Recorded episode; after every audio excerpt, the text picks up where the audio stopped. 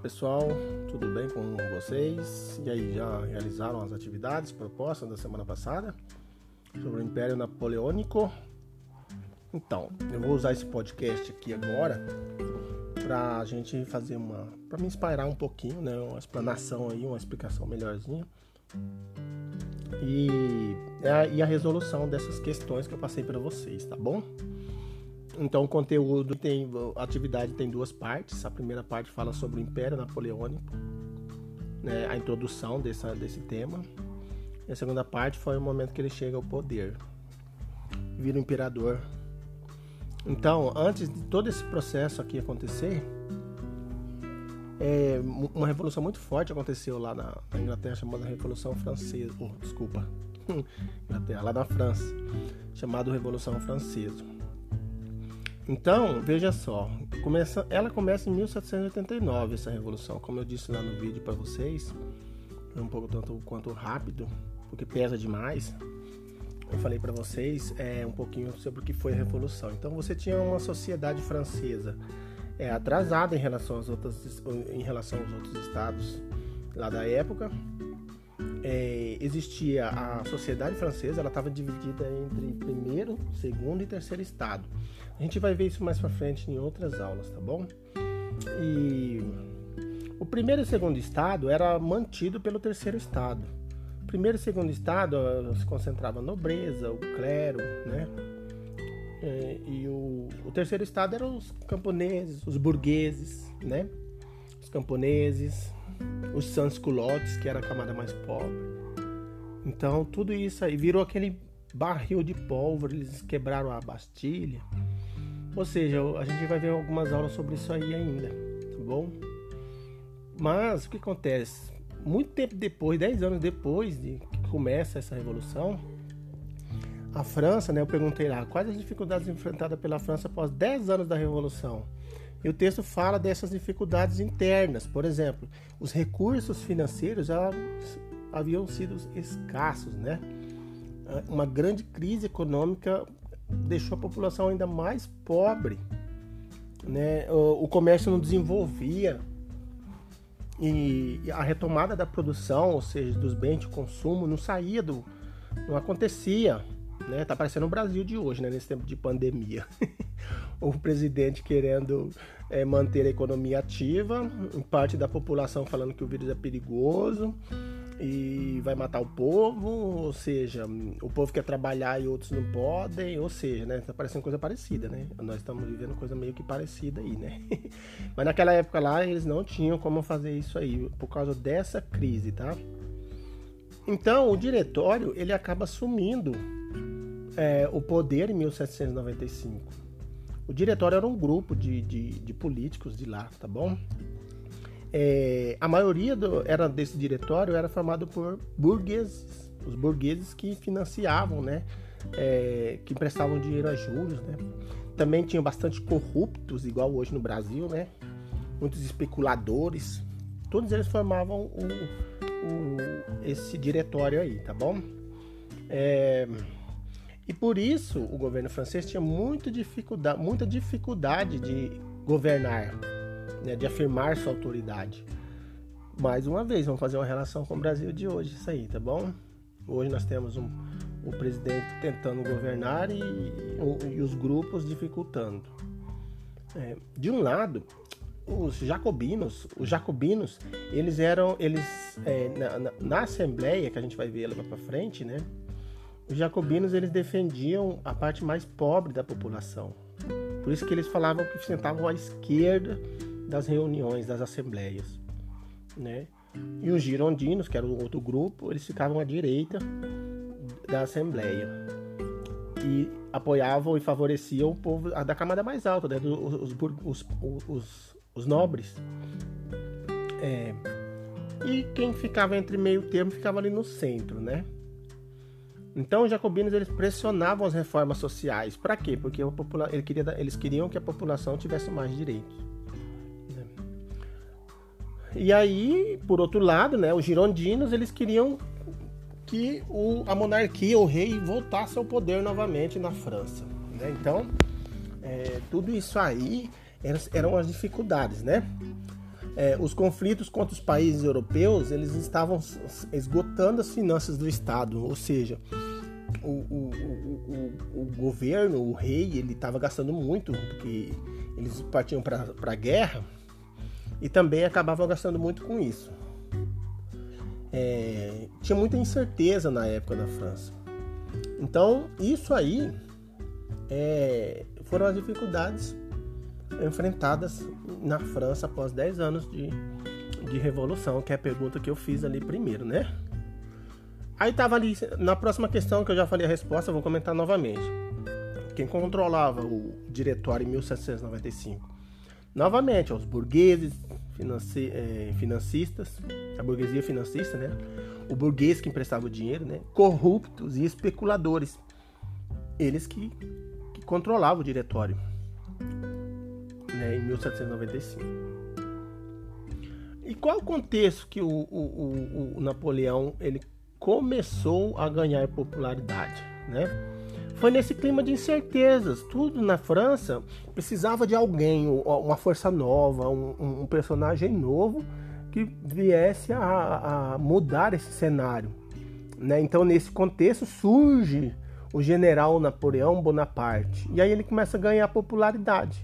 A população vê nele a, a saída para os problemas que eles estavam em, é, é, com, que eles estavam enfrentando, né? Já na segunda parte do texto, quando ele chega ao poder, né, que é o Napoleão chega ao poder, começa falando sobre golpe, né? O golpe diz o que foi o golpe de dezoito Brumário, né?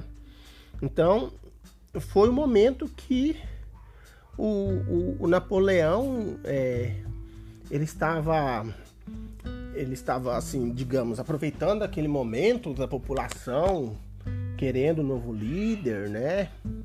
Ele acabou tomando poder nesse golpe de Estado. E que hoje, né, é conhecido como dezoito Brumário. É, uma, é um calendário deles lá da época, né? Data do calendário da Revolução, que corresponde a nove de novembro nosso, né? Do calendário gregoriano, né? Que a maioria dos países ocidentais utilizam. Então, dezoito Brumário é um mês, Brumário é um mês francês do, da Revolução, que corresponde ao mês de novembro.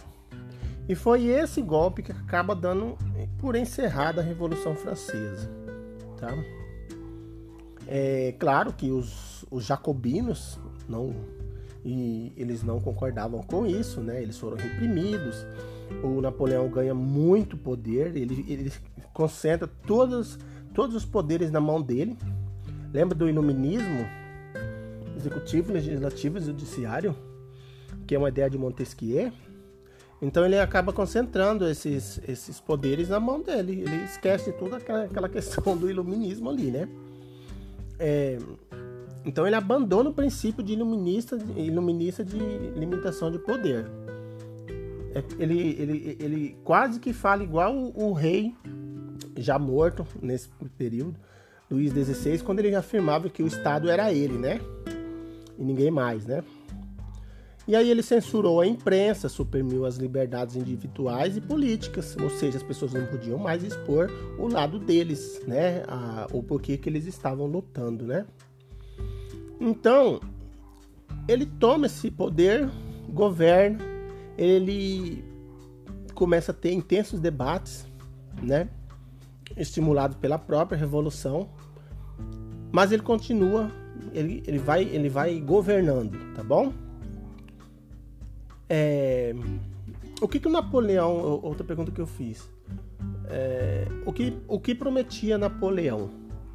Então, se você seguir o texto, ele vai falar que ele queria oferecer segurança, ele queria dar uma estabilidade política, social e financeira para a população, né? É, que durante a Revolução isso não existia mais. Então, ele, isso ele prometia é, para a população francesa que estava ali desesperada por uma saída, né? A outra pergunta anterior que fez Napoleão após tomar o poder, ele foi centralizar o poder nas mãos dele. Ele, ele na verdade, ele pegou o, o diretório e, e acabou controlando todo ele, né? Tudo direcionava para Napoleão. Ele que ordenava as coisas. É, quais foram as ações do governo, né, de Napoleão. Então você vai ver ali na caixinha azul aí, ó, sobre essas, vou falar um pouquinho dessas dessas ações, né? Por exemplo, ele incentivou a propriedade da burguesia e manteve a reforma agrária, ou seja, os burgueses que tinham suas propriedades manteve. Quem era dono de fazenda ficava com suas fazendas. E ele também incentivou a reforma agrária. O que é reforma agrária? Redistribuição de terras para quem não tem.